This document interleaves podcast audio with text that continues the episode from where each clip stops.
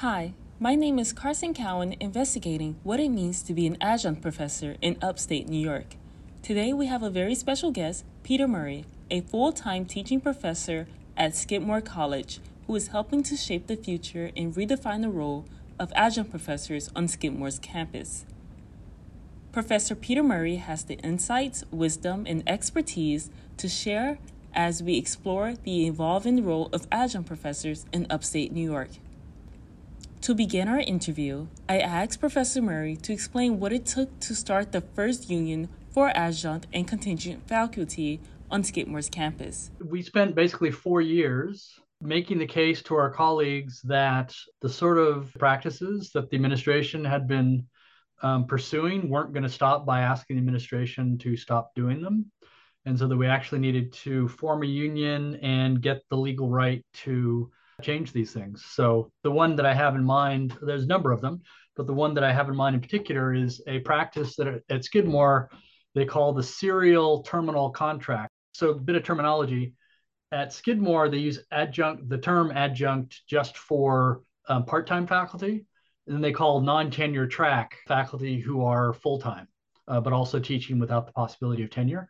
So I'm in the latter category. So I'm a full-time non-tenure track professor within philosophy, and I've been here from since 2015. But once I started to get to know the place, one thing I learned was that some of my colleagues had been here for 25 years without tenure, just being hired from year to year to year, and sometimes finding out in May that they didn't necessarily have a job in September.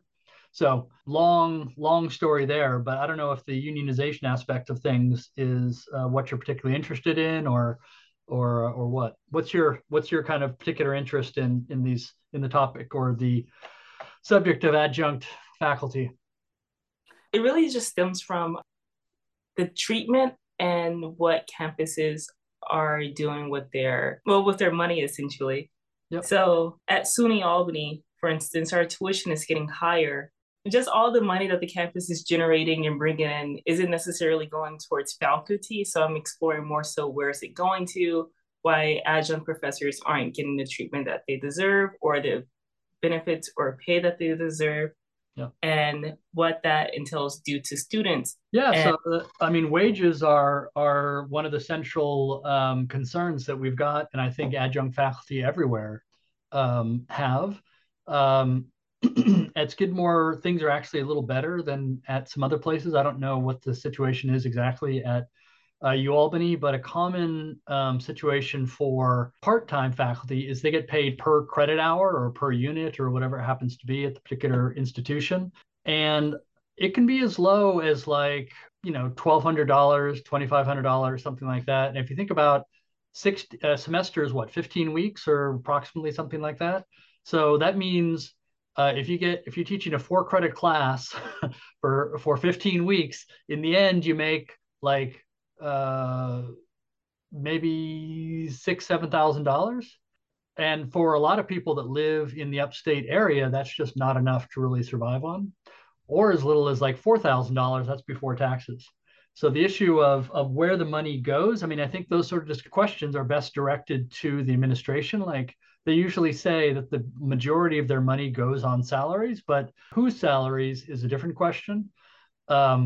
So that's often a question that's best answered by the administration as opposed to the adjunct faculty. More specific information about exactly where the money is going and how much of it is going to salaries, I think you can actually get that information directly from the state. I'm curious, what motivated you to pursue this career path? So this is actually my third career. So I was, as an undergrad, Russian Soviet Studies major, and I lived and worked in Russia from 1990 to 1995. And then I came back, couldn't find a job doing Russia-related stuff at the time. So I ended up temping at a big public accounting firm called PricewaterhouseCoopers, and eventually got hired there, and was hired basically to work as a glorified editor and made tons of money. So I kind of peaked early in my salary over the course of my life, but it was just kind of soul-sucking. So I didn't enjoy making a bunch of money for corporations. to answer your question, it was really this experience that I had earlier in my life and kind of like a general question about the relationship between thought and language that got me into philosophy. And then teaching, one of the reasons I've stuck with it in particular is, I don't know, it's a little hard to describe. I mean, it feels like one of the few kind of deeply worthwhile things you can do. So people are trying to figure out the world, and to be able to actually have at least some role in helping them feel like they understand the world better, that is satisfying, at least to my soul, in a way that making a ton of money never was. So even though I make a lot less money than I did in the past, I actually feel much better about the work that I do. I began to ask Peter Murray more about his experience teaching at universities in California when he first started out. Then we began to focus on my experiences with adjunct professors as a college student.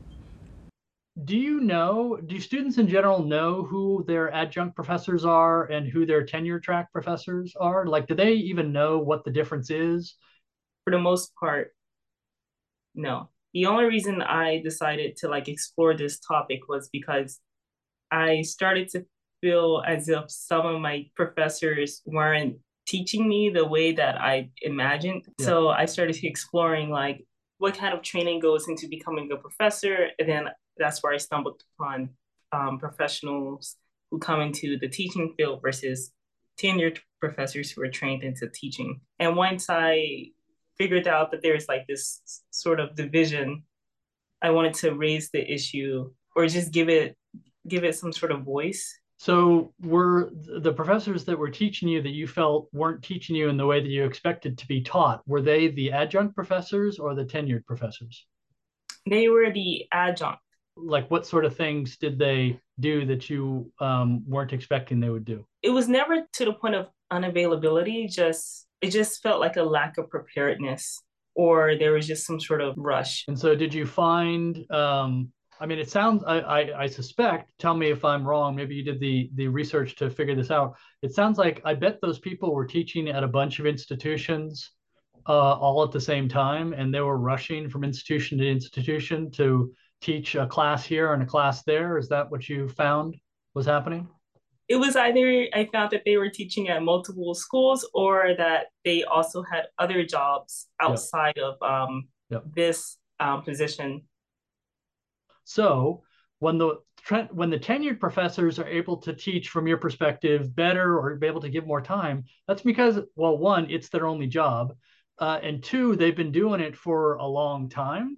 So this isn't to say that anyone's not, in fact, a good teacher, but it's just not a part of the job that you get any training in how to teach. It's actually, people are starting to worry about this and actually start to try to make pedagogical instruction part of graduate programs. So by and large, it's just not. I don't know if you've had time yet to kind of look into historically how the proportions have changed, but in, say, the 1970s, institutions of higher education had about 70% tenured faculty and only 30% non-tenured. So, and the only reason they would ever use non-tenured faculty was they have, this thing sabbatical where you can go off and take some time off your teaching and actually do some research. And so you would bring in a person to replace you in the department just while you're gone doing your research. But that 70% number is, in fact, flip-flopped now. At most schools, it's 70%, well, nationally at least, it's about 70% adjunct faculty and only 30% tenure-like faculty, in part because it's much cheaper to pay people part-time than it is to pay a tenured professor that not only usually commands a higher salary, but also you can't fire unless they do something egregiously wrong. Do you think it's because of a corporate hierarchy that's being enforced into the academic settings? This sense of capitalism and trying to churn out more profit than investment?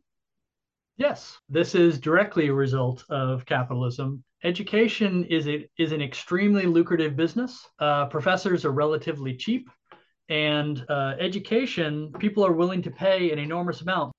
What would you say the most pressing issues that are facing adjunct professors in upstate New York? They need a higher per credit rate. They need basically a living wage. So we need to find out how much it costs to live in a particular area. And the minimum per credit hour rate, that at least needs to be indexed to the minimum cost of living in that area. You shouldn't have to be living in your car to teach. They need to be hired earlier, and their employment needs to be secure year over year. So once you put in a certain number of years as a part-time employee, I think you should be converted to a full-time employee. So pressing issues, salary, precarity of employment, and also some voice on campus, meaning somebody who represents your interests and can speak up for those interests in the campus community. And that's actually why we started our union, was exactly those three issues. I would like to extend gratitude to Professor Murray for joining in this conversation about the ever-evolving role of adjunct professors in upstate New York. This is Karsen Cowan for Hudson Mohawk Magazine.